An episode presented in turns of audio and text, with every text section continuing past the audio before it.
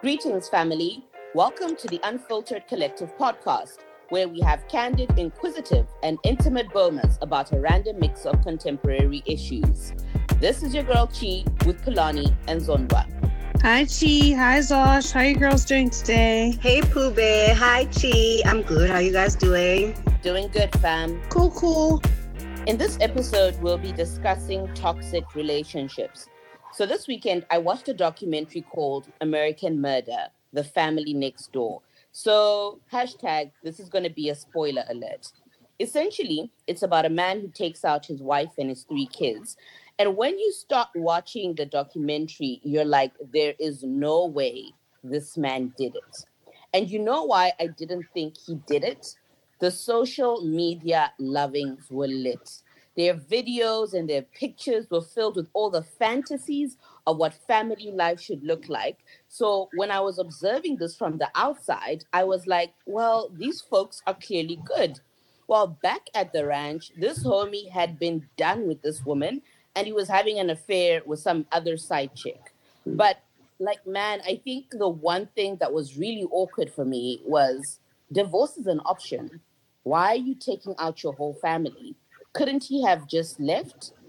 One thing I also struggle to understand, particularly as relates to women, is why don't you just leave home, girl, particularly when you're in a toxic relationship, you know? And homeboys as well. Toxic relationships aren't always gendered, but statistically, we all know women generally experience the ramifications more often. Mm. And I say this from a place of privilege. Um, you know, if I was in some crazy situation, you know, with a partner, um, let's say I was married, I know I can always go back home. And some folks just don't have that luxury. But even without that luxury, I still struggle to understand why wouldn't you choose yourself? And I know sometimes, you know, people say that they're staying for the kids, but children are so perceptive. They can feel negative energies. Is that really the life you want for your children? Um, if it's about cash flow, you can start over. No one is saying it's not hard, but it's not impossible.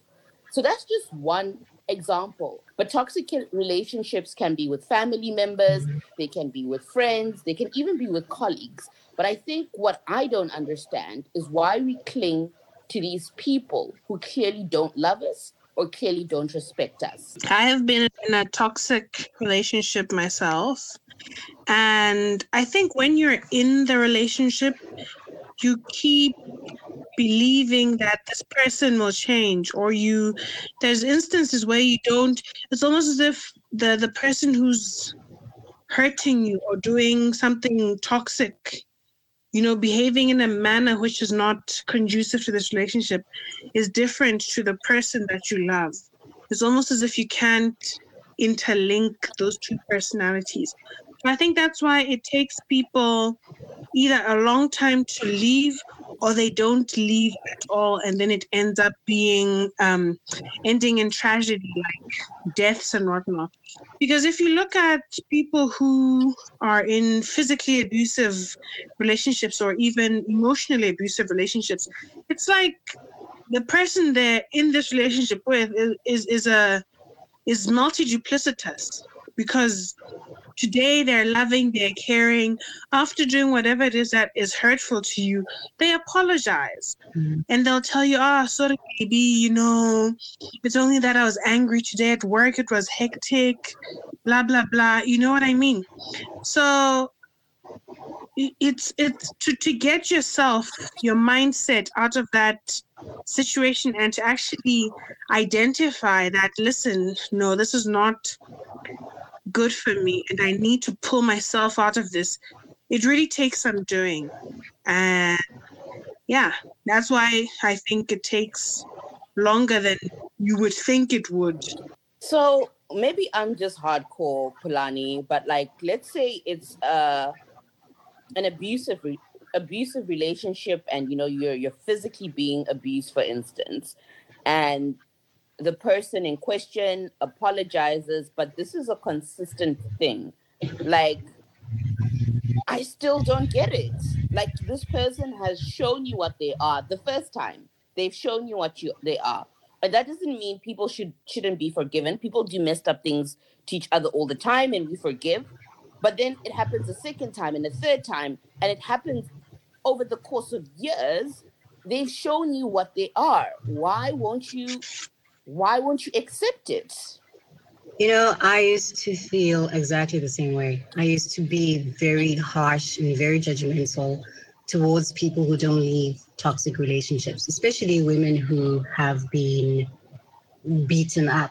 I would never understand because I've never been beaten up. No man has ever laid a hand on me. And my mother said to me, I was maybe nine years old or less than. She said, if a guy just even raises a hand at you and it doesn't land on your face, you know, in my language, you call it which is just like he's almost there, but it doesn't mm. get to your face. He said, just that, it's enough for you to know that I need to get out because that is telling of what will happen in the future. It didn't land today, but the next time it's definitely going to land on your face. So I've always had that if a man hits you, leave. Or even if he even attempts or makes a, a suggestive move, a suggestive mm. move that he's going to hit you, leave. So I was very judgmental and I, I always thought, no, uh-uh, I would leave. I don't understand people don't leave. Until I was in a toxic relationship, and I was in many toxic relationships, you guys have been through all of them. I myself still couldn't leave because I didn't, it didn't register in my head how toxic those relationships mm-hmm. were because I wasn't physically beaten up. So it, I didn't feel like I didn't think or relate it to abuse because to me, as much as I know about verbal abuse, as much as I know about emotional abuse, to me, abuse has always been physical. That is because it's evident, right? There's no way to work around that. There's evidence you've been beaten up, you have bruises. So that's never happened to me. And I would judge those women until it reached a point where I had to look at myself and the situations. And at that point, the current situation that I was in, to realize, Guti, no, I'm not better than any of those women. I have been abused. And the reason why I didn't leave was quite simply I developed Stockholm mm. syndrome. And that is something that I think people do not understand. Um, you you can be in a very abusive relationship and people can see you. And in that particular relationship, it was physical in the sense that it was physical, it was physically abusive, but not that he beat me up, but it was sexually physically abusive. Mm. So in that relationship, the minute that it happened, I never wanted to sleep with that guy. He coerced me into having sex with him. Like, you know, I I knew I didn't want to sleep with this guy. He begged me, I don't know for how many, how long he begged me. And you get to a point where you're just like, oh my God, how else do I say no? Mm. like, I've been saying no. I'm in this situation. I can't get home. I'm in a place I don't know. I'm in this house I don't know with this guy. I don't know how to get home. I've said no. I don't know how many times I said no. I don't know how else to say no. Okay, fine. Okay, okay. Like I need to sleep. I need this to be over. Okay.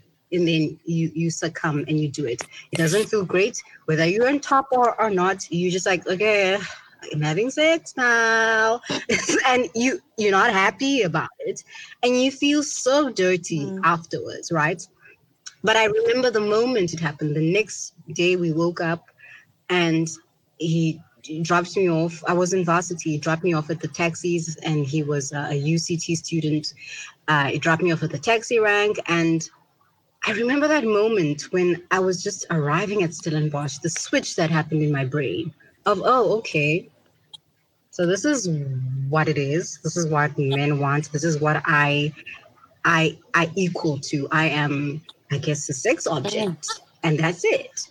But then the weirdest thing that happened after that was the obsession I then had with him. I didn't expect it, but it just happened.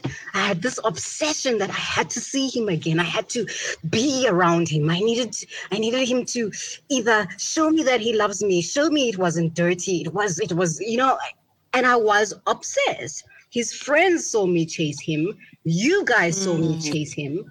And there are people, if I if I if I come back and be like, guys, this man raped me. or coerced me into sex that I didn't want, no one would believe me because people saw me chase this person. Because I then developed something that I didn't even know what it was called at that time. I had Stockholm syndrome, where this person was incredibly abusive became my fixation an obsession that I needed to chase. I need to be with it. It was very terrifying. Mm-hmm. And it lasted for a very long time, yeah. by the way.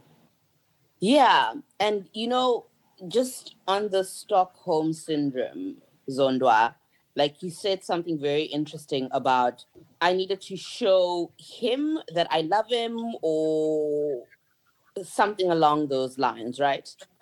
It wasn't a dirty thing that happened. It was mutual. I wanted it to happen. I needed to make it seem as if I was okay with it so that I don't feel like those women that I've judged so much that I'm not a rape victim. Yeah.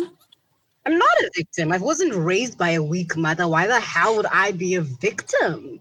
So I'm not a victim. So I had to prove to myself that this thing wasn't toxic. It wasn't what I've always thought I would never stomach.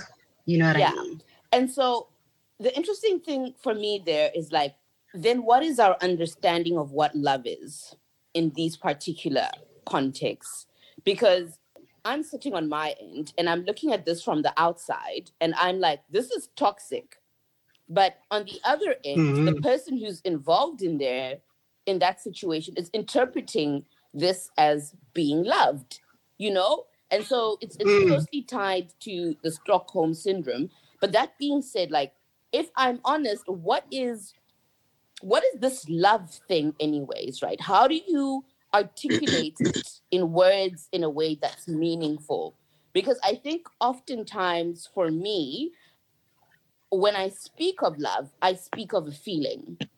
I don't know how to interpret love in terms of tangible things, if I can put it that way. So let's say I was dating a person who's mad paid and he he can buy me a mansion and a vehicle.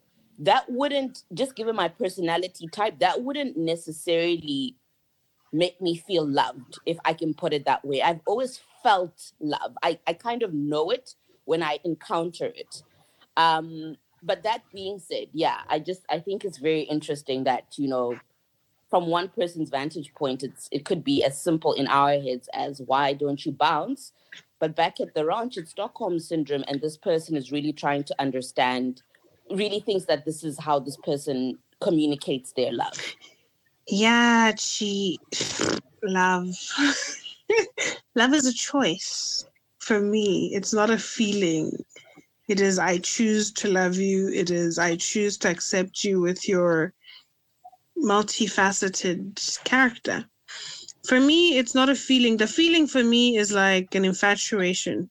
If I feel like I love you, I'm infatuated with you. I'm I am I don't love you. It's an infatuation. So touching on what Zosh said, my experience and Zosh's experience are very parallel. They're so similar. I also had a gray rape. I stayed in the oh. relationship for three years. Three years where I needed to believe this guy was telling me with his mouth that he loves me. And then his actions would not corroborate his words. They were totally in contrast with each other.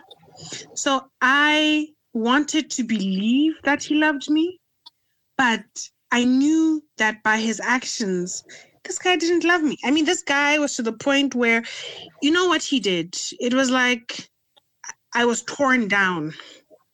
By that gray rape thing, I totally lost a sense of who I was. And I totally lost a sen- uh, mm. what is it, semblance of a grip on reality. I had been someone for so long, had been such a strong mm. character, and it felt like this person was just tearing me down layer by layer by layer to the point where I honestly, for those three years, I didn't know who I was. I had had such a strong sense of self, and then for three solid years, I struggled to regain a footing of the the Pulani that I wanted to be, or at least to be someone that I would say I am proud of who I was, because everything was just happening. It was like I don't know, I was experiencing life, but I was like a passenger, and this life thing was happening. And I was watching this movie, and it was driving past me, and I was participating, but I didn't even know how or what was happening. Like, it's like you're in a daze. Honestly, it's like you're in a daze. I don't know. Things are just happening. And I remember my mother would always say to me, There's a dark cloud hanging over you. You are not yourself. I can see you are struggling. And she would say to me, Do you hear oh. yourself when you talk to this boy on the phone? And apparently, I kept saying to him, You don't love me. You don't love me. Like in all our phone conversations, when we, would be talking or having an argument or whatever, I would just tell him, You don't love me. So deep down within, I knew he didn't love me, but I wasn't myself to the point where I was like, I am getting out of this rubbish. Until three years later, where I think we were still dating, and I've been always active in church, and he didn't want me to go to a choir practice. And I looked at him and I was like, you know what? You will never replace my God. And that's when I left. And that was it. Yeah. Shit, this is deep. Uh, um, for me, it was never, ever. I never thought it was love. I never equated that to love. Love was never even a word that I used to describe this guy. For me, obsession is the only word that describes mm. it.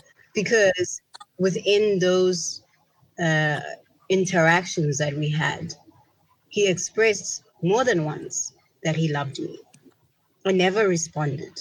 He expressed more than once he wanted to try a relationship with me. I never wanted to pursue it because I know love. You asked what love is, Chi. Is it a feeling? And I love what Pulani said because for the longest time I thought love was a feeling. But all the people who I felt love towards and who expressed that they felt love to back towards mm-hmm. me never never showed me love. They told me love, but they didn't show me love. And I come from a family that shows love. I know what love is. But for some reason, I couldn't separate just love from my family, from my mother, mm. and and to a love of a man. To me, this was sort of two different things. I don't know if maybe because I didn't grow up without a father that I thought that that love has to be a different love. But love is love. Love, love is is a verb. It truly is a verb. It's not a, a feeling. And now I no longer I'm no longer chasing that feeling, to be quite honest. I'm no mm-hmm. longer chasing the feeling of I feel love and whatever because most of the time it's not it. I'm I'm chasing someone who chooses to be with me, chooses to show me that they love mm. me. You know, like I know love, I've experienced it, but in that sense, I I it, it truly was an obsession. And I, I'm gonna speak on a, on a topic that's really still touchy in the waters of South Africa because you have the beloved Sjava and the Lady Zamar, you mm. know. And Lady Zamar expressed that she wrote in a series of tweets that Sjava raped her and da da da da da. Mm. And they were in a relationship together.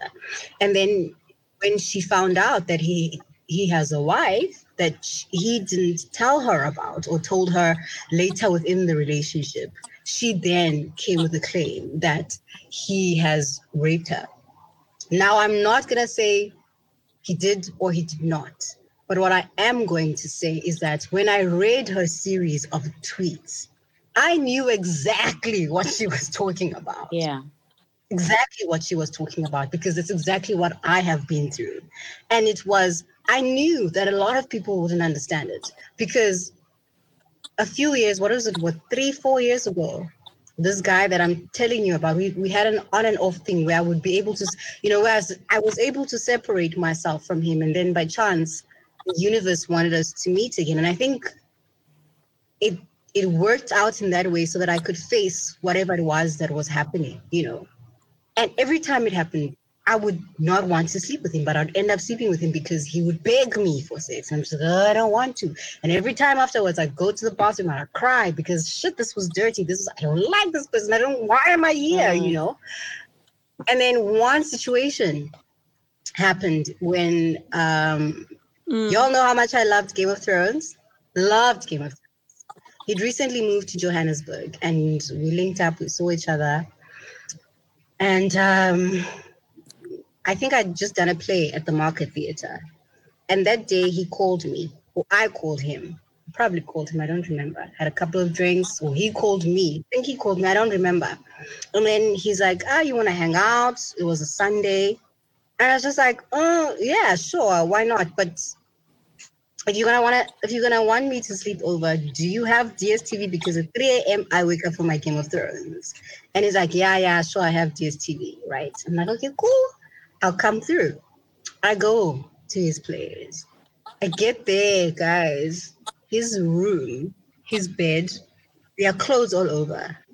Clothes. He's been sleeping the whole day. Mm. There are there's laundry everywhere. He's lying in that bed, depressed or nothing to do, whatever the fuck. And I get in there and he wants me to now get in this bed. Okay, it's a weird vibe. I get in the bed. I'm looking around his apartment, his flat. There's no television there. Okay, there's a MacBook or a Mac desktop, whatever. I'm like, okay, maybe I'll watch, maybe he's got DSTV now. I'll watch my Game of Thrones there. so, do you have thing? I want to watch Game of Thrones, I ask him later on. No, he doesn't. I'm like, so you lured me here knowing that I can't, you don't have what you said I wanted. I'm gonna want to watch Game of Thrones at night. I what what what is this? you know what I mean? Y'all know how much I love my Game of Thrones, guys. You know, right? He's just like, no, he doesn't have it. Now he wants me to get in this bed with him. Like, okay, I'm here already. Let me just get in this bed. We're sitting there, we're chatting. And I'm just like, oh, he's so dirty. This is so dirty. And then he tries to kiss me. You know, when you are so disgusted by somebody, like when he kissed me, it felt like I was inside the mouth of a yeah. dog. Like my entire mm-hmm. face mm, mm. was inside the mouth of a dog. It was so disgustingly warm Ew. and humid, and it was just gross, right? And now he's pinning me to the wall, and I'm just like, I actually just don't want this to happen. You know what I mean?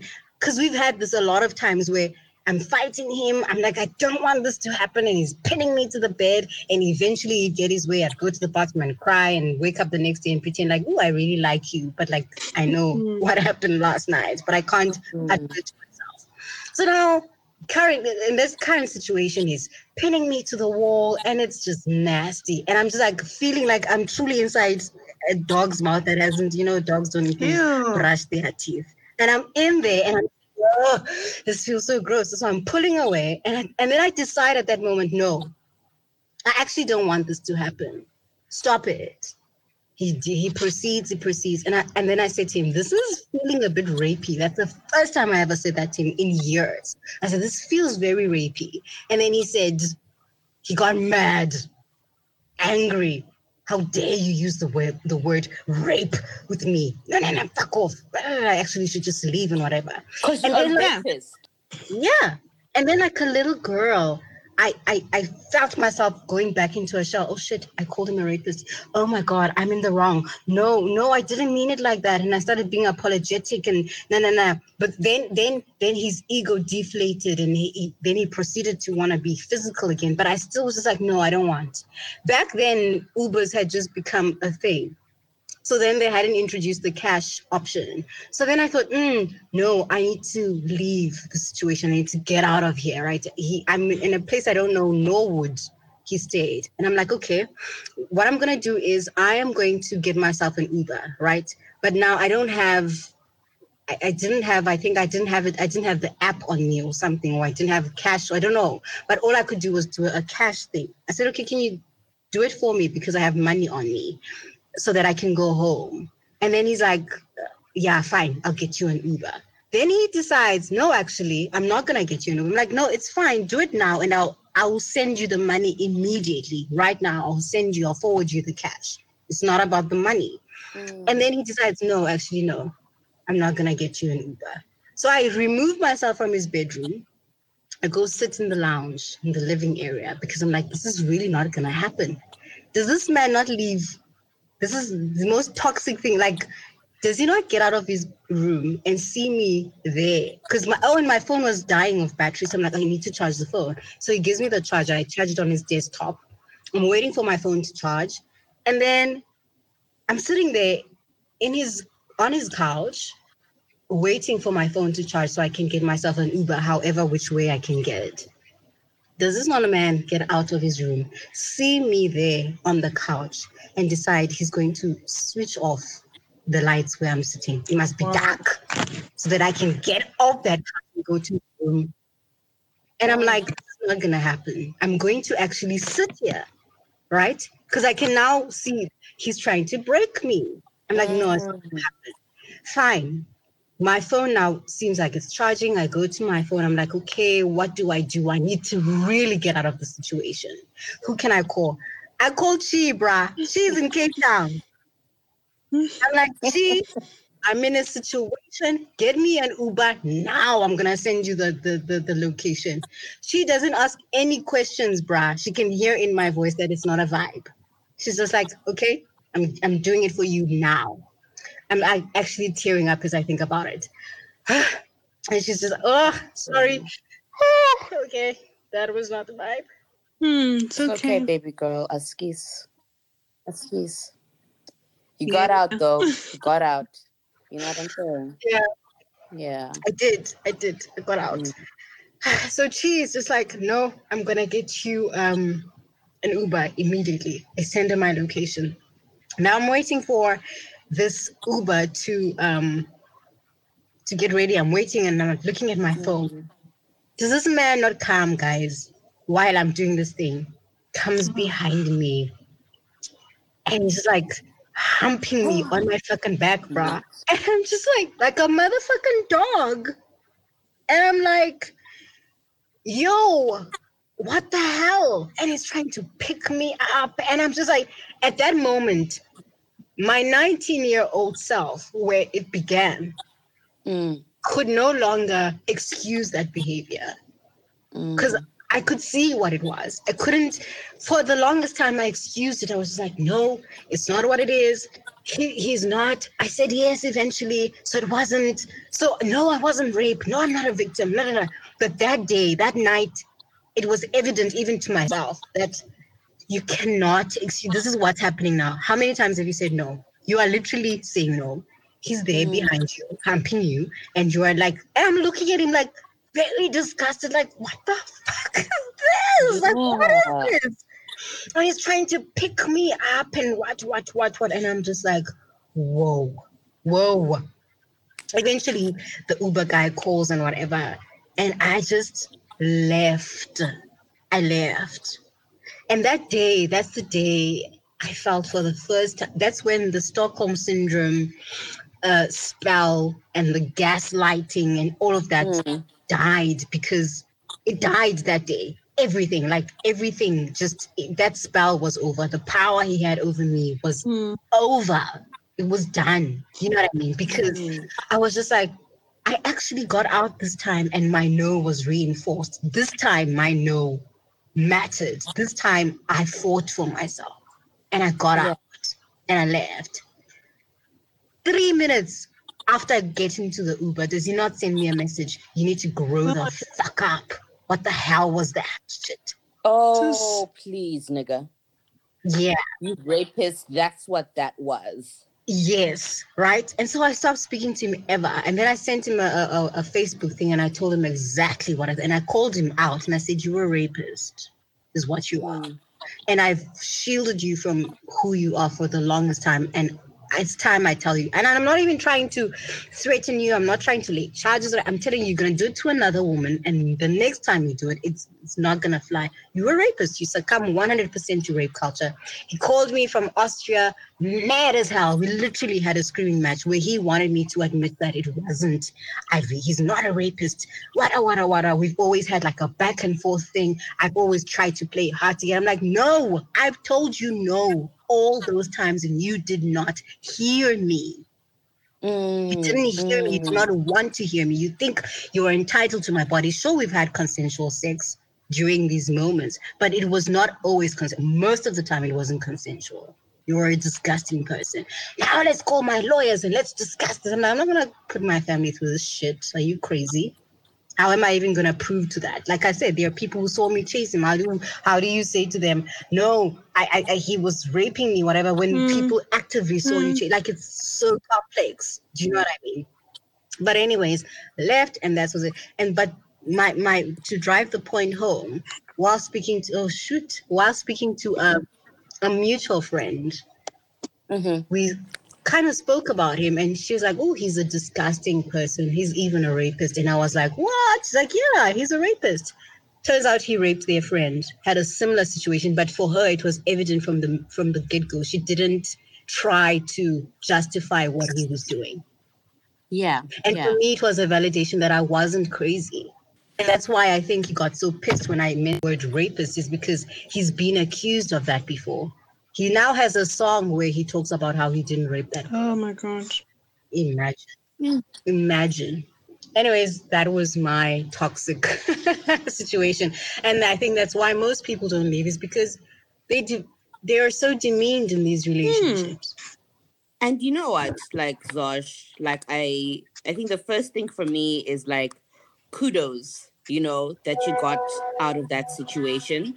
Some people never get out of that type of situation, and some people end up in body bags. So that's the first one that you were able to come to that realization. The other thing is you don't need to excuse yourself in any way that people saw me chasing him um you know it was consensual sometimes but most of the time it wasn't even if it was one yeah. time even if it was one time mm. he raped you right and so whether you are in a relationship whether you are married some to somebody nobody has dominion Amen. over your body right and so n- never ever apologize for that it doesn't matter yeah. one time one time is one time too many, you know? And just on what you had said, um, Pulani, like I do agree with you that love is certainly a choice. But yeah, I'm in my Cinderella and I'm very happy to be in my Cinderella. And I feel like and, and I, I very feel like it's a feeling. You know what I mean? Because I'm one of those people I can't be told love. Like Zondo articulated. You can't tell me you love me, right? When I cannot feel those gestures of love, whatever the case might be. And so that's why I say I fail to articulate it as a tangible thing because it varies. Do you know what I mean? Love languages are different. The way people express um, their love is quite different, also dictated by their circumstances in life. But for me, I'm in my Cinderella. It definitely is still partly a feeling, you know? Um, yeah. Yeah. Yeah, I think for me with love, ne, you do have the honeymoon phase, you know. The stars are glistening, the roses smell beautiful, you know. You have candy unicorn rainbows just popping up from nowhere, you know. Oh, is that your life? Cloud nine is happening. Hmm?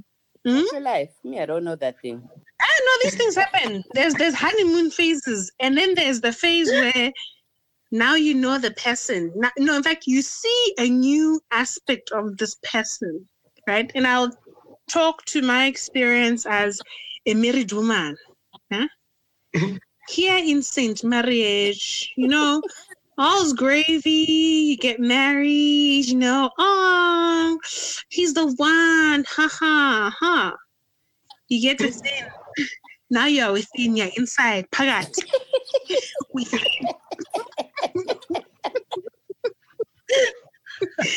now when you're here you start seeing uh, different aspects to your partner's personality that you never saw mm. before and the person will piss you off that is guaranteed 155% you know this guy there's just that one day where you'll just be like my god my jesus how who is this guy? Is it the same guy? And then that's where the decision comes in. Mm. You're like, am I mm. am I able to live with this this new somebody, this brand new, I don't know what face this is. Is this something I'm willing to live with? Can this be you know, worked on? Is this person willing to work on us? So for me, uh, it's the same thing as Zondra said. You can't tell me you love me and your actions not show. You need to show that you will, I can rely on you, number one. You want to spend Mm. time with me. Yeah. I feel safe when I'm around you. Mm. I feel like myself at all times, even when I say the most out of order, whatever. You know, if I'm in the wrong, you'll say to me, you'll keep it 100. You'll be like, ah, here, you know, you're going a bit astray or left field, you know. But I can be myself. I, I'm not tiptoeing around you. We're in this thing together. This is a life partnership thing. We are friends and we want to spend time with each other. We want to be in the same space. If I am experiencing a problem, I know I, you will come and you got my back. You know, it won't just be a, I'll always be there for you. And then when shit hits the fan, you are nowhere to be found. Girl, they be you like can't that. even, Mhm. you know what I mean? you know, It be like that. yeah so um that's why i say it's a choice you choose to show up for me every day and also choose to show up for you every day and it's like that with all our other relationships like our friendships our family members you know we can step on each other's toes. It's normal for people to have a difference of opinion or even conflict. But then when you have a difference of opinion are you just going to let this thing you know hang in the air and you're not going to resolve anything? If it's worth uh, carrying on the relationship, we will sit down and we will discuss whatever our differences are and we will iron out whatever needs to be ironed out. And if we agree to disagree, we agree to disagree, but we keep it moving in love. Mm. You know, Mm. never try to call you out in front of people I know who don't have your best interests. If I see you're going down a path that I see leads to destruction and I see you cannot see, I will tell you this path you're going down. It's not the one for Mm. you. And you may not like what I'm saying, but I, I think also within our friendship as well, you will know that I'm I mean it from I come from a place of well meaning, you Mm. know. And this is why Mm. stomach, our parents. I mean, our parents also get on our nerves. You know, those women can just, those mothers, they're just out of Ah. they just make statements where you're just like, oh my god. But you know, this woman means well. Yeah.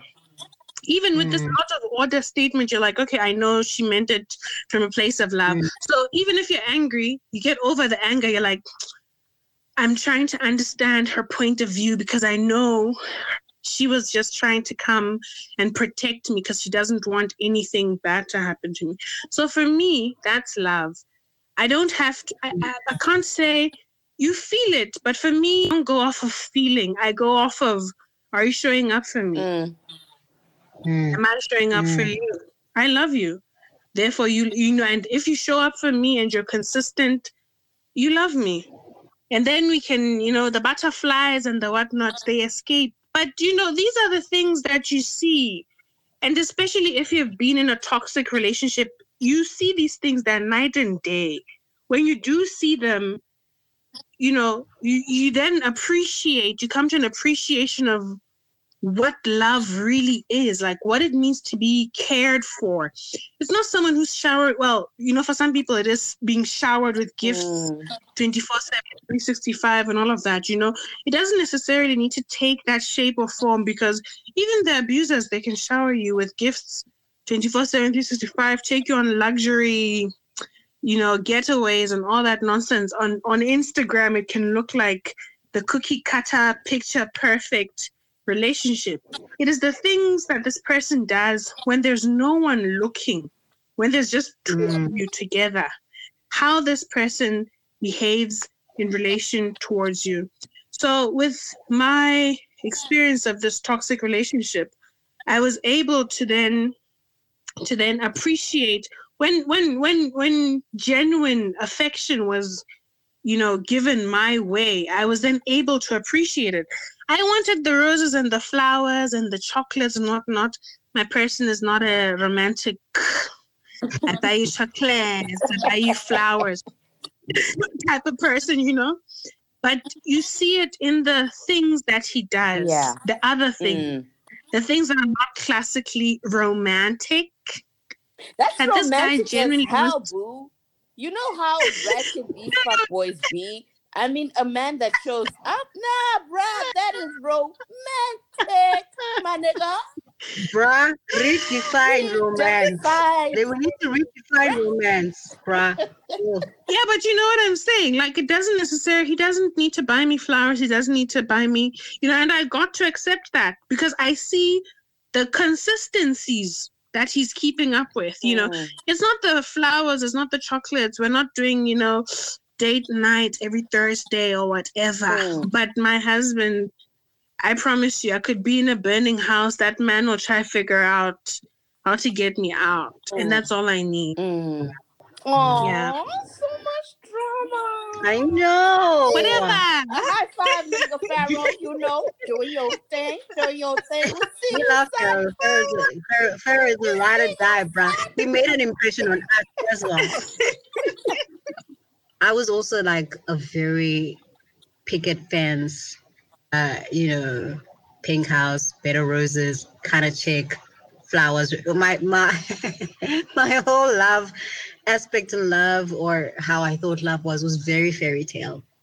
But I think what I'm grateful for in terms of the toxic relationships that I've been in, they have truly showed me what love is and what love is not, and what I want to accept and what I'm willing to accept and what I, I cannot accept for myself. And I think that's the blessing that I have had in my 30s, where I'm really learning, relearning to love myself for me, you know, and whoever comes into my space is someone who I'm really not looking for that stuff. I'm not looking for. I'm really not looking for for roses and stuff. All I want is like I'm saying, we redefine romance. I just it's exactly what Pulani says. Show up. Mm.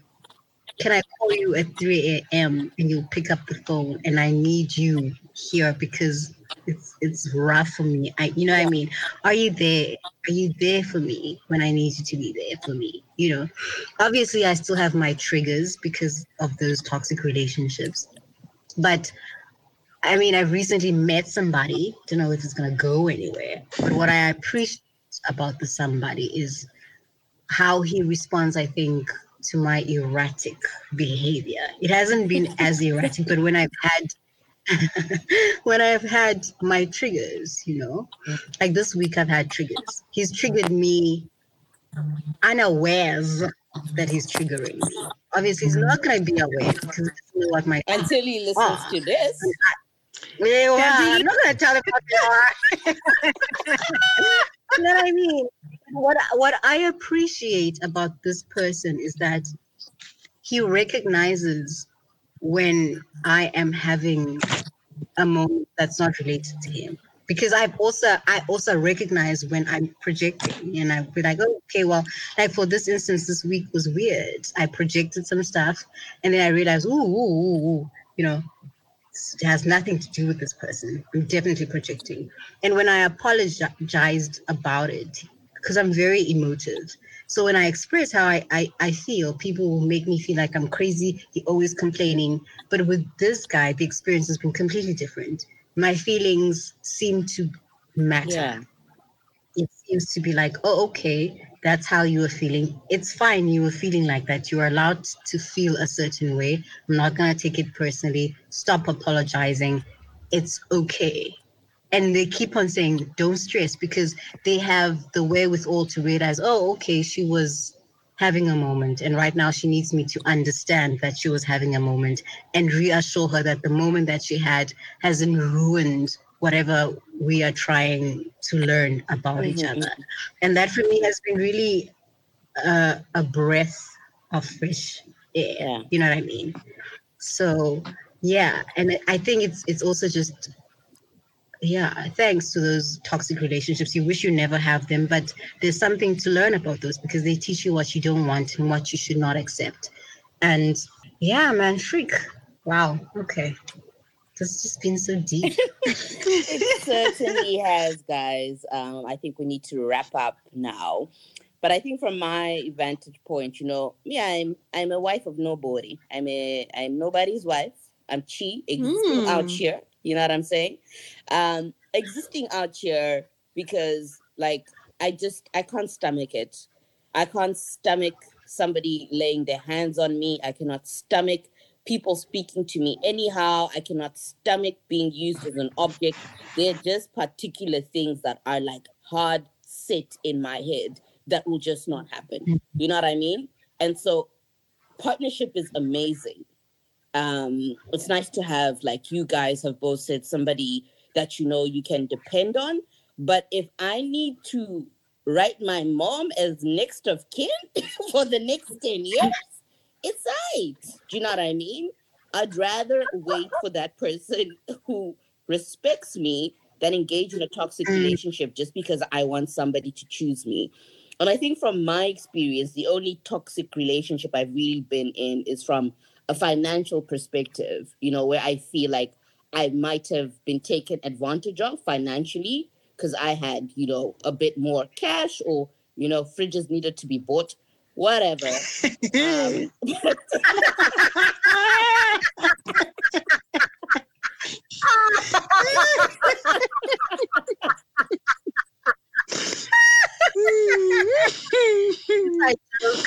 yeah. So I suppose the last thing I just, you know, I want to say is I do em- empathize with people who do find themselves in these situations. Stockholm Syndrome Israel, our understandings and perceptions of love are different, but like just more light and power, sisters and brothers. You know what I mean? Like if you're in that situation, you'll find a way out, and nobody can tell you Nobody can tell you. We can you can listen to this podcast, but until you're ready, like nobody can make you leave that situation. Yeah. Yeah, Chi. Um I think in closing, I would just like to say, you know, we pray and hope that everyone who's in a toxic situation garners the strength and the ability to leave and get themselves to a safe place before tragedy strikes because we don't want to lose anyone. You know, we don't want to lose our sisters, our brothers. We want all of us to stay together, happy in the light, full of love and life, you know.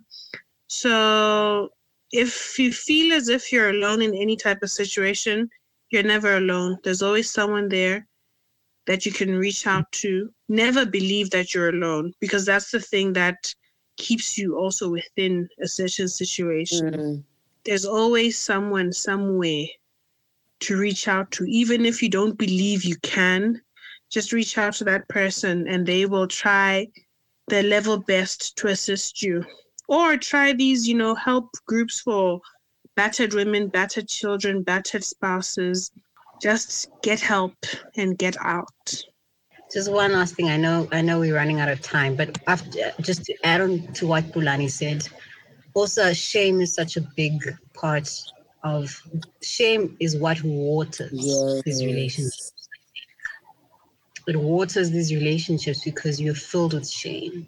And so your shame doesn't allow you to say to other people, hey, you know, like at the beginning, she you you relate the story of the family where the man killed the woman, but their Insta was popping. They were happy family. Mm. So the shame of saying it's not as great, it's not, it doesn't look so mm. good. It's it's not inside. It's it's really it's how the exterior does not represent the interior of our place. So shame waters these relationships and allows them to grow. So forgive yourself. Forgive yourself for not having the discernment to see that this is what is going to lead to, for being afraid to leave, for forgiving the first time. Do not allow your shame to dictate to you who you are. Mm-hmm. Forgive yourself. Do not allow because shame, shame will will really let you stay in the worst things. And for me, that's what I realized the most in my toxic relationships that what allowed them to thrive was I was ashamed. I was ashamed that everyone perceives me as a strong woman, but here I am in a situation where I'm so weak. Mm-hmm. So I'm ashamed to go back and say, guys, I'm weak. I'm ashamed to go and say, I am insecure. I'm ashamed to say it's not working out. This beautiful relationship is not beautiful. Do not let the shame take over you. Mm-hmm. Have power over the shame because, like I said, it waters these relationships. Key thing to toxic relationships forgive yourself for staying. That is absolutely beautiful, Venda. And I think it's so true.